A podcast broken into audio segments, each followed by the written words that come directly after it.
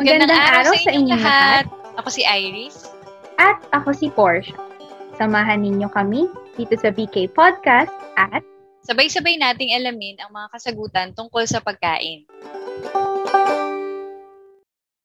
Hello! Hello sa mga dati nating listeners at welcome sa mga bago nating tagapakinig.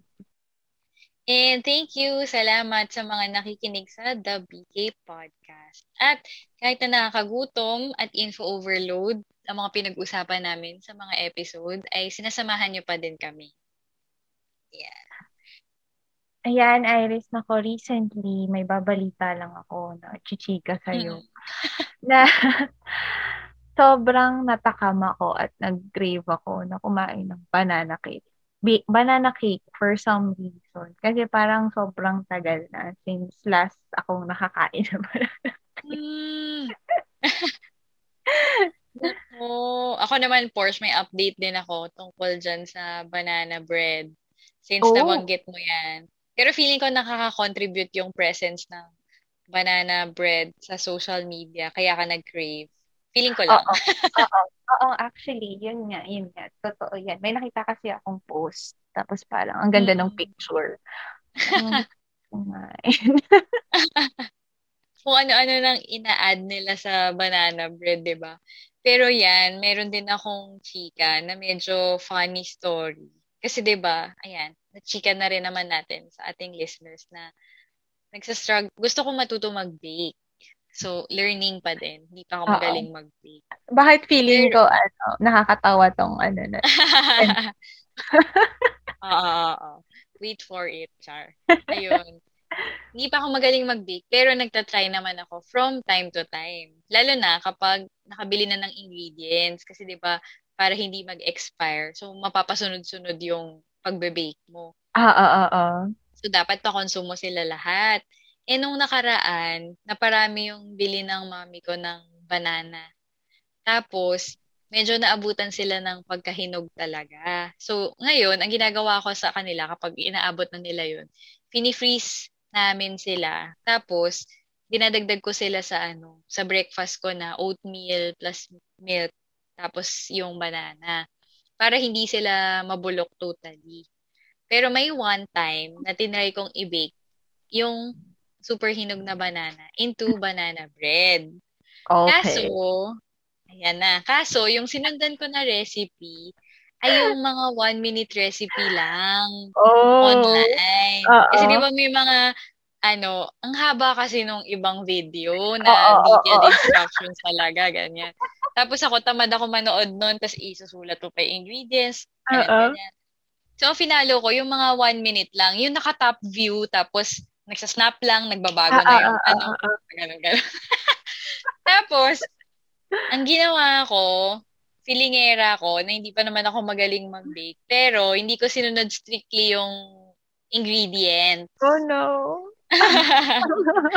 kasi sinunod, kasi ewan ko, i- i-explain ko yung sarili ko. Siguro dahil hindi kami pareho ng number of bananas na kailangan gamitin. Pero kahit na, basta hindi ko sinunod. Hindi ko sinunod yung cups ng flour, number of cups ng flour, at saka yata yung fat or shortening or oil, parang sabi ko, ako masyado mag-add.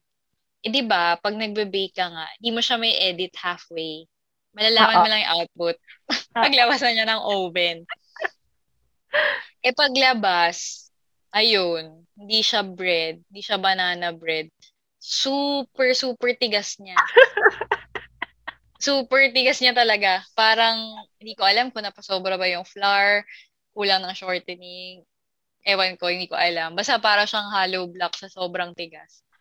oh no. Tapos, mula nun, hindi na muna ulit ako nagtatry mag-bake. Yun nga, fini-freeze ko na lang sila para hindi sila masayang. pang shake-shake na, na lang. Oo, pang shake na lang. Pero ano, hala Iris, ano, naalala ko lang, anong ginawa niyo din sa hollow block? Ayun, um, ano kasi, sayang. Sayang yung hollow block. Ay, yung banana bread pala.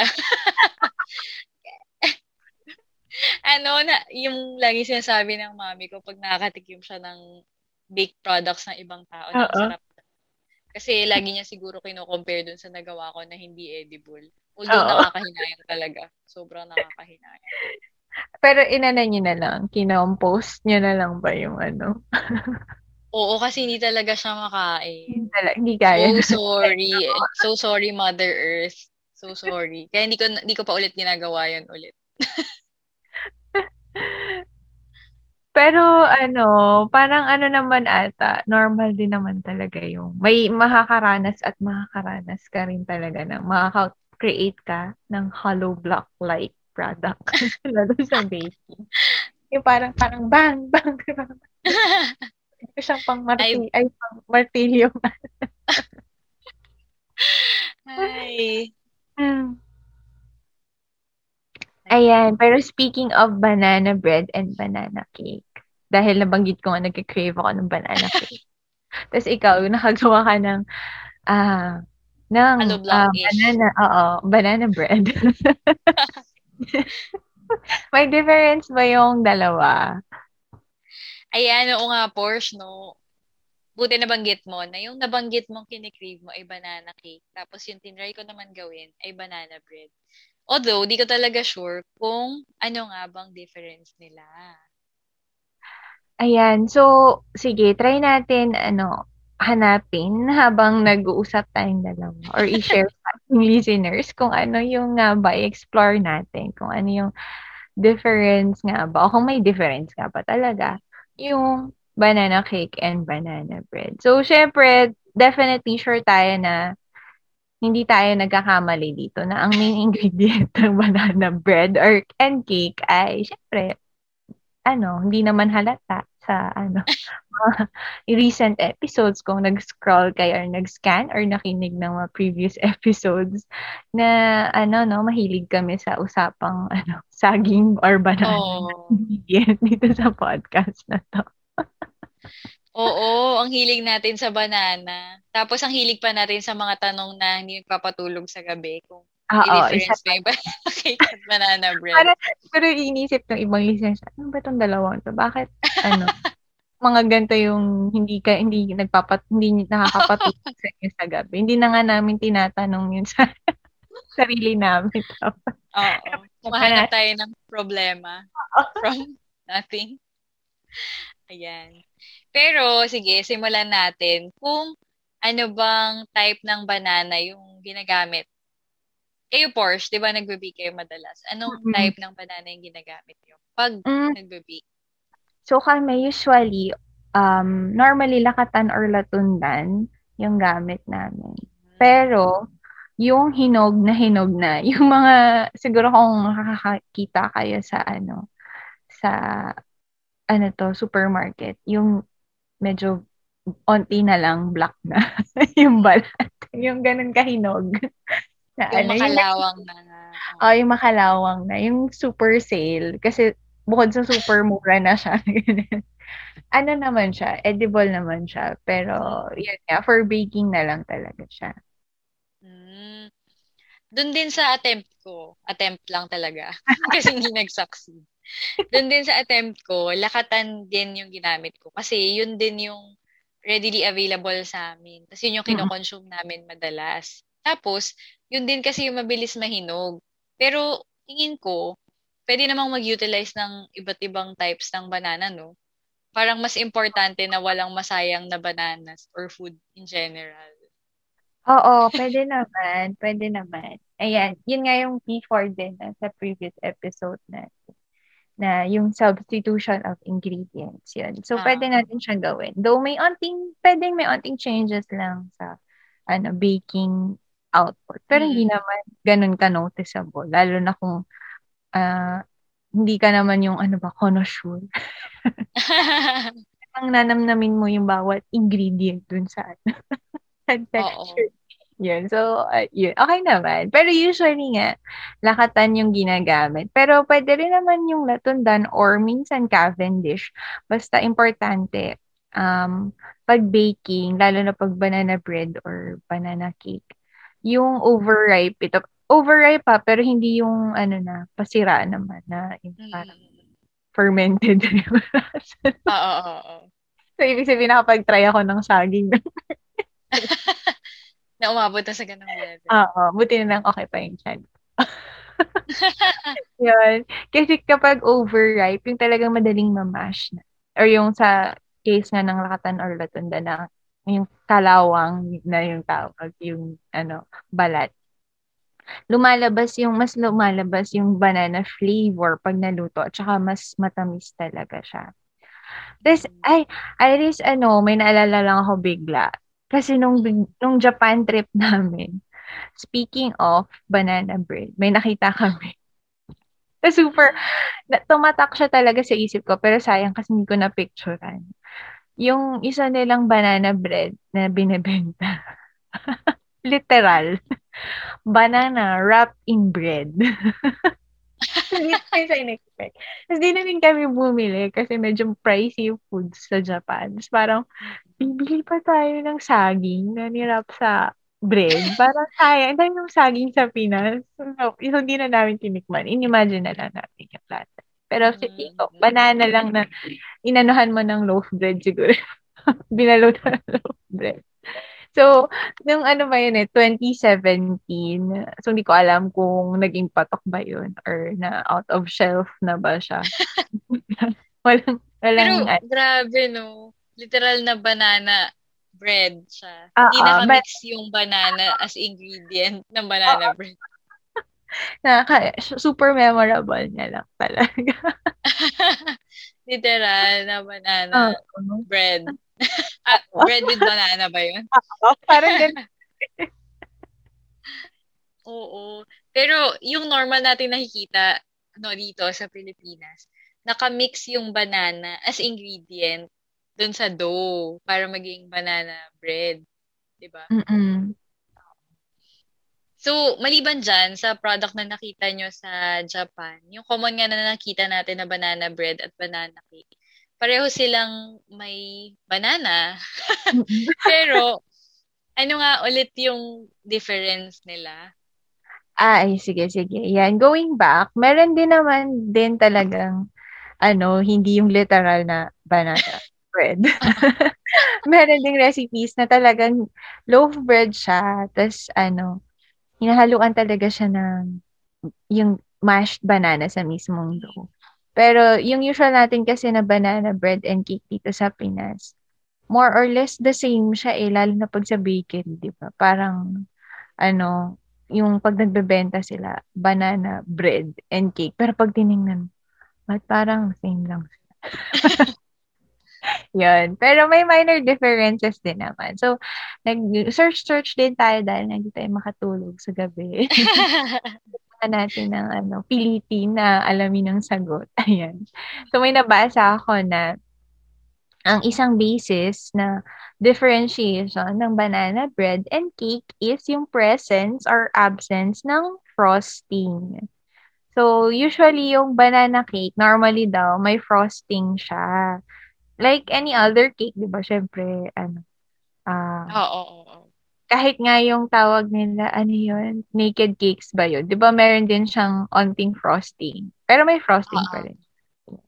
So, uh, minsan din, nilalayer ng frosting and then banana cake, frosting, tas around the cake. Ganyan. Hmm. Ang usual na ginagamit naman na frosting is either cream cheese o kaya naman yung sugar glaze. Ayan. So, yung banana bread naman, wala siyang frosting. As is lang talaga yung kinakain natin. So, yung sa bakery usually na nakikita natin, yun yung banana bread. Though minsan nilalagay din nila banana cake yung pero pag bumili ka sa kabilang bakery ng ganun, parang, ay, parang banana bread. yeah, so as is lang kinakain yung banana bread. Hmm. Parang nung describe mo na may frosting, iniisip ko, parang bihira nga ako makita ng may frosting na banana banana variant ng tinapay. Ah, ah. Pero nung nabanggit mo yung cream cheese, parang bagay nga. Ah, parang ah, bagay nga. Oo. Or na-imagine natin. kung bagay lahat yung cream cheese. Or basta yun. Na-imagine ko lang. Feeling ko okay siya. Oo, mag-blend yung lasa niya. Oo.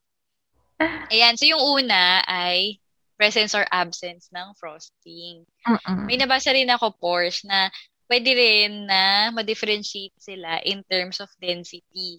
Wow, density. Mm, okay. Oo.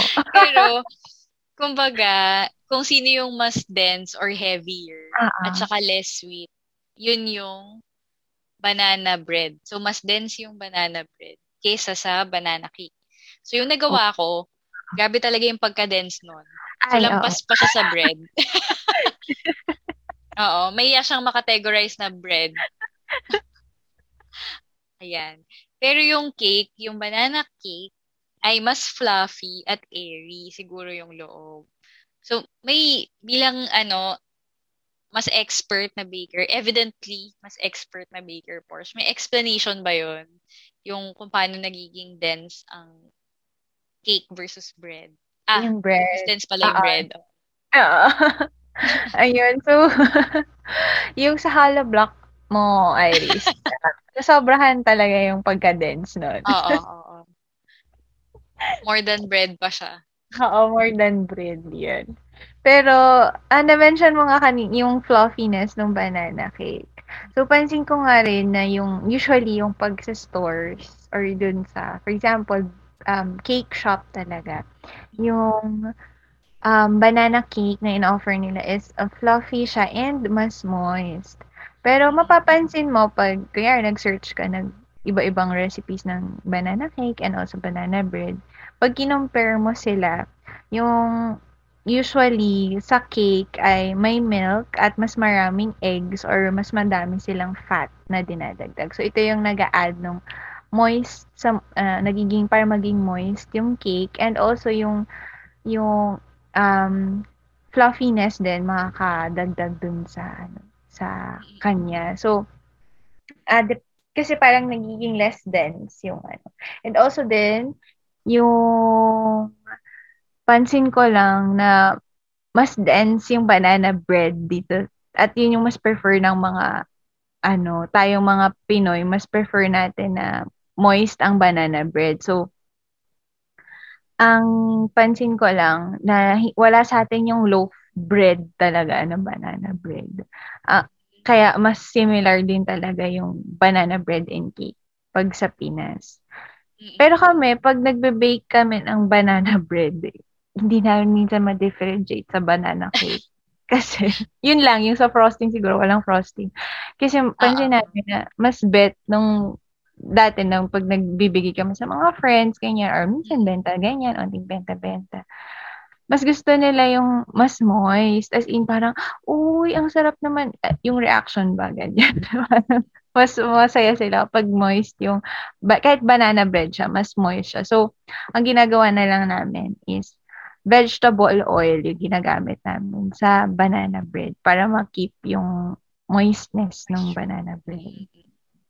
Ah, so pwede pa lang laro-laruin din yung ingredients, trial and error, para ma-achieve yung desired texture tsaka consistency at saka moisture ng banana cake or banana bread.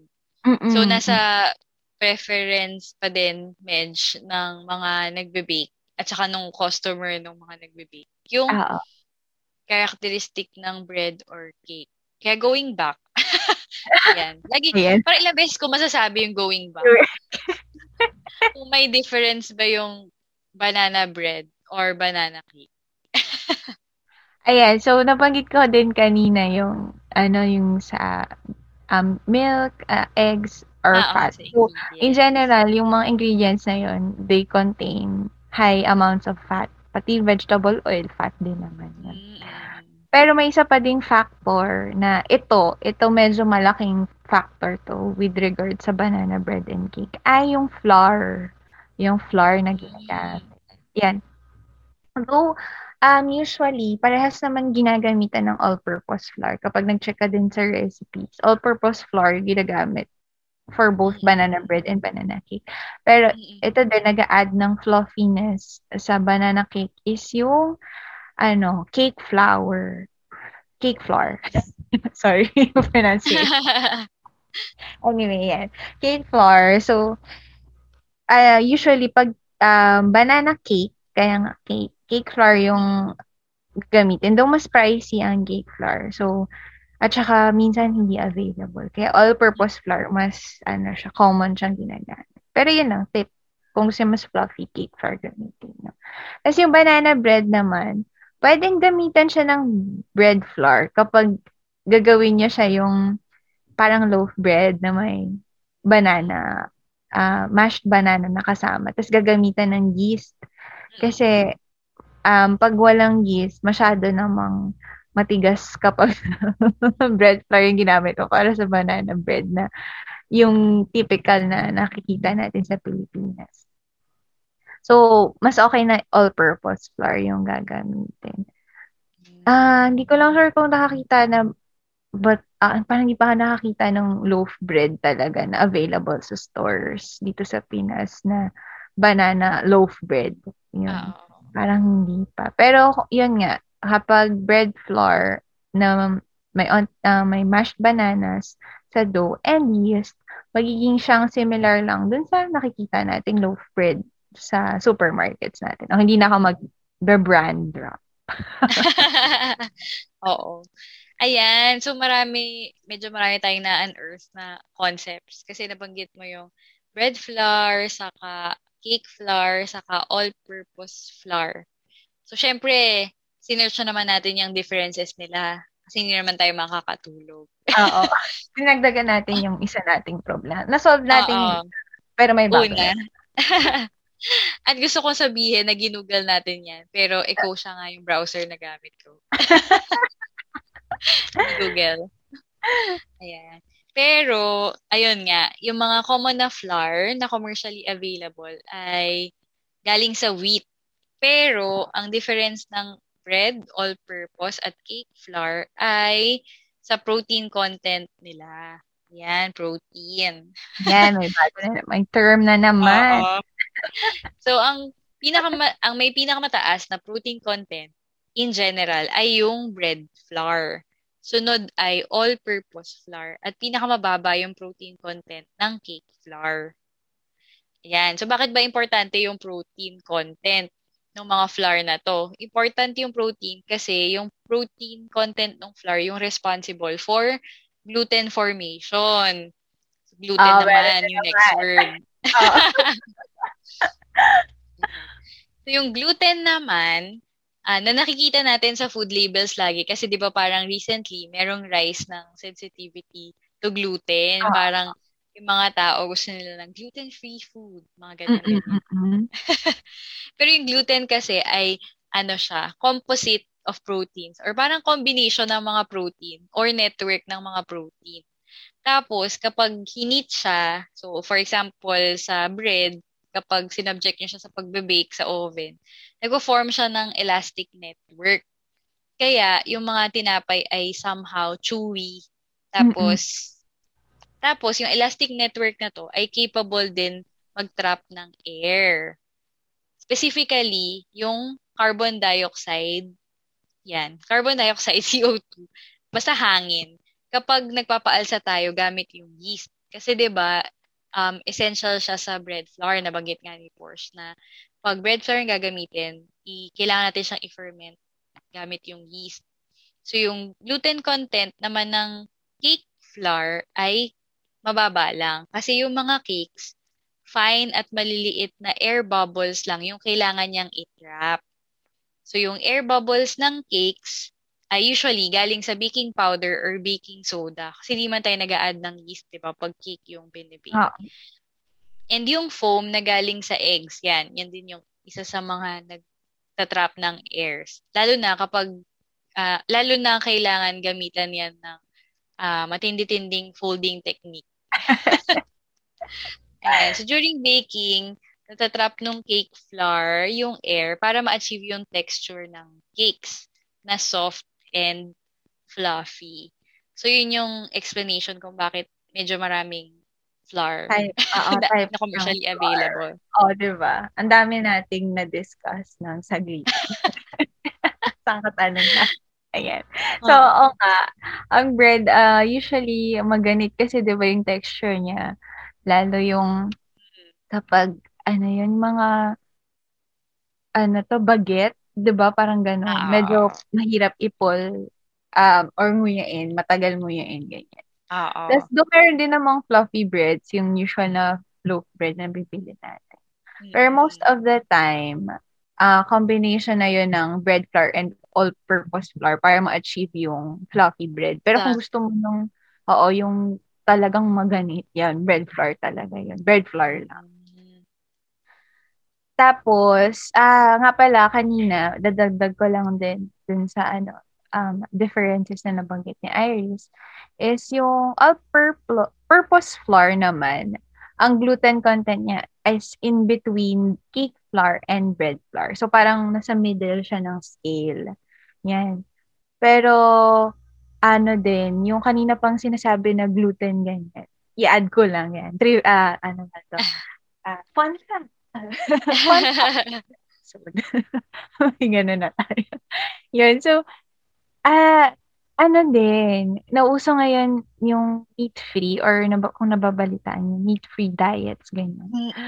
Actually, yung gluten na galing sa flour ay pwede siyang meat substitute. So, yung mga vegan or vegetarian, na-encounter niyo na to siguro. Pero, ano na siya? As in, yung gluten na na product na hindi siya hindi na siya hindi pa kayo yung gagawang sarili niyo ng gluten miso. Pero pwede niyo siya i-try. Try niyo gumawa ng homemade gluten. Though ito ay medyo magastos lang sa tubig at sa exercise. Ang energy. Oh, energy. Uh-oh. So yung bread flour para magawa tong homemade gluten. Um, biglang nagkaroon ng ano step by step uh, tutorial yan for Oo, gluten, yan. homemade gluten. Yan. So, yung bread flour, lagyan lang ninyo ng water. Tapos, imasa siya hanggang sa mabuo na yung dough na ano, hindi na siya ganun ka-sticky. Yung, ano, yung magiging dough ball na siya. Ball. Tapos, i-leave nyo lang overnight para um, uh, to work the magic sa pagbuo ng networks na nabanggit ni Iris din kanina, yung gluten networks na yun. Tapos, um, yung oras na yun, overnight, enough na siya para ma-maximize yung lahat ng proteins na nun, na nandoon para mag-bind into a network. Yung gluten, ma-form yung gluten network na yun. So, mama, parang ano ba, hindi ka lugi dun sa dami. No? hindi mo overnight na inano na iniwan. Onti lang yung nagpo-form. So, parang nawa-wash off mo din yung ibang gluten dun sa, parang nalugi ka dun sa nabili mong flour. So, para lang mamax So, pag okay na, na um, na leave overnight na siya, the next day, i-wash na natin to with running cold water para maalis yung starch na component ng flour. So, may starch po ang flour. Yun. So, pag wina-wash off natin, nagiging puti yung water. Tapos yung puti dun sa water, yung starch na nawawash off na. So hanggang sa proteins na lang, yung gluten network na lang yung matitira. Tapos clear na yung tubig. Makikita nyo yung gluten, stretchy-stretchy siya. ano, parang ma-amaze. So, shocks, ganito pala yung, ano, yung tsura o, diba? Science experiment na rin siya. So, ito, itong gluten na makukuha natin, pwede natin siya hatiin or i-form natin sa desired shape like patty, ganyan, or strips. Tapos after nun, pwede na siyang i-fry or i-pan grill. Tapos, ayun na, ready to eat na siya. Ayan. Pero, syempre hindi nagtatapos doon. Dahil madami, ano, natuwa ako sa episode na to, dami kong fun fact o trivia. Ito, go, isa go. pa. So, kung kailangan mo naman ng cake flour sa recipe, pero ang meron ka lang ay all-purpose flour dahil nga mahirap hanapin ang or ma sup, uh, mahanap ang supply ng cake flour. Pwede naman, ang gawin mo is yung portion, maliit na portion ng all-purpose flour, isa-substitutean mo ng corn starch. Yan. So, ano, para mas ma-visualize natin. So, example, meron kang isang cup ng all-purpose flour. Bawasan mo lang siya ng 2 tablespoons, tapos papalitan mo siya ng, dadagdagan mo siya or papalitan mo yung 2 tablespoons na inalis mo ng flour, ng, papalitan mo siya ng 2 tablespoons ng cornstarch. So, meron kang 1 cup of all-purpose flour with cornstarch na ipapalit dun sa recipe na kailangan ng 1 cup of cake flour. So, eto, bakit pwede mag-substitute? Eh, di ba nga may ano to, computation, computation, or percent-percent sila ng ang gluten content. So, nabanggit kanina na ang natin, namin ni Iris kanina na yung um, content, gluten content ng all-purpose flour and ng cake flour ay uh, uh, ay ng gluten content ng all-purpose flour is in between ng cake flour natin and ng bread flour. So, para mas mapalapit natin sa gluten content ng all-purpose flour, ah, ng cake flour, yung all-purpose flour, kaya natin binawasan ng kaunti. So, pero, yung starch naman, and papalitan lang natin. Parang, nagkumuha, dumukot lang tayo ng onting protein doon. Tapos, binalik lang natin yung starch yun. Mm, so, same pa rin yung recipe. I mean, may one cup ka pa rin na, ano, na recipe, uh, na flour na magagamit. Diba? So, hindi mo siya binawasan ng, um, parang hindi mo siya binawasan ng flour. Inalisan uh, mo lang siya ng protein, tapos siniksikan mo ng onting starch. ah, diba? Hindi mo ginulo yung recipe kagaya mm-hmm. nung ginawa ko na sobrang layo. yun, yun. So, ah, wag kayong mag-alala, na-try ko naman na to. Effective naman siya. Pero, ano siya, um, mas maganda pa rin do kung, ano, kung meron, kunyari kung magbe-business, ganyan. Cake flour din talaga. Pero yung pang home-home cooking lang, ganyan. Okay na yung substitution na gawin. Kasi iba oh. din talaga yung measured na, yung na-test ba na ganito yung laman, yung percentage ng gluten. Pero 'di ba, ang galing galing-galing ng oh, food science. Siyempre. Para lang siguro may utilize yung mga all-purpose flour na available. Oo. At saka, ano din, yun nga, depende kasi sa, I mean, di ba, kung isang cake lang na magagam, gagamitin mo, pili ka lang ng isang pack ng all-purpose. Tapos wala talagang cake. Sayang. Ayan. Ayan, so amazing, no? Food science yan, Char. Ah, yes? diba? Para hindi ka na bibili specifically ng cake flour, pwede mong gaw- gawin yung tip na shinare ni Portia na uh, i-utilize yung all-purpose flour at saka cornstarch. Yan. So, syempre, concept ng food science yan. Kaya may mga substitution na ganyan. Pero dahil nabanggit mo yung pag-substitute ng cornstarch, i-overwhelm pa natin yung listeners natin sa information. Pero very quick na lang. sa difference ng flour naman sa starch. Kasi di ba nabanggit natin may cake, all-purpose bread flour. Tapos biglang may new character na cornstarch. Ayan. So, ano bang difference ng flour sa starch? Yung starch kasi ay isa sa mga components ng flour. So, mataas ang starch content ng mga flour. Pero ang flour, meron pa siyang other components like proteins and minerals kaya 'di ba kay- kayang mag-form ng flour ng gluten kasi meron uh siyang mga proteins, etc. Yung starch ay starch. so sa production halimbawa, uh, unang nakukuha yung flour kapag kapag nagda-dry ka halimbawa, i-dry mo yung corn or wheat tapos i-grind mo siya, makukuha mo yung flour. Kapag further process mo pa siya para tanggalin yung other components, ang makukuha mo naman yung starch. So, parang starch ay... Base. Uh, base, oo, yan. Uh, para siyang base. Yun. Kaya, ayan, yun ang explanation kung bakit medyo makakahabol na yung properties ng all-purpose flour sa cake flour pag ni-replace nyo ng cornstarch. Oo, ng on, onti lang ha, wag niyang baka mamaya gawin yung buong Iba na, pag masyadong madami naman yung nilagay yung cornstarch. Oh. Natuwa kayo masyado.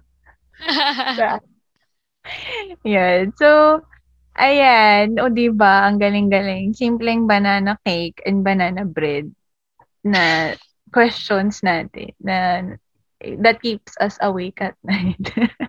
na napag-usapan natin. Yung difference na din ng iba-ibang klaseng flours. So, ang bread flour ay maganda gamitin lalo na kapag nagbe-bake ng bread at gagamitan ng yeast. Or kaya naman, um, may mga bread na yung magaganit na bread. Yan.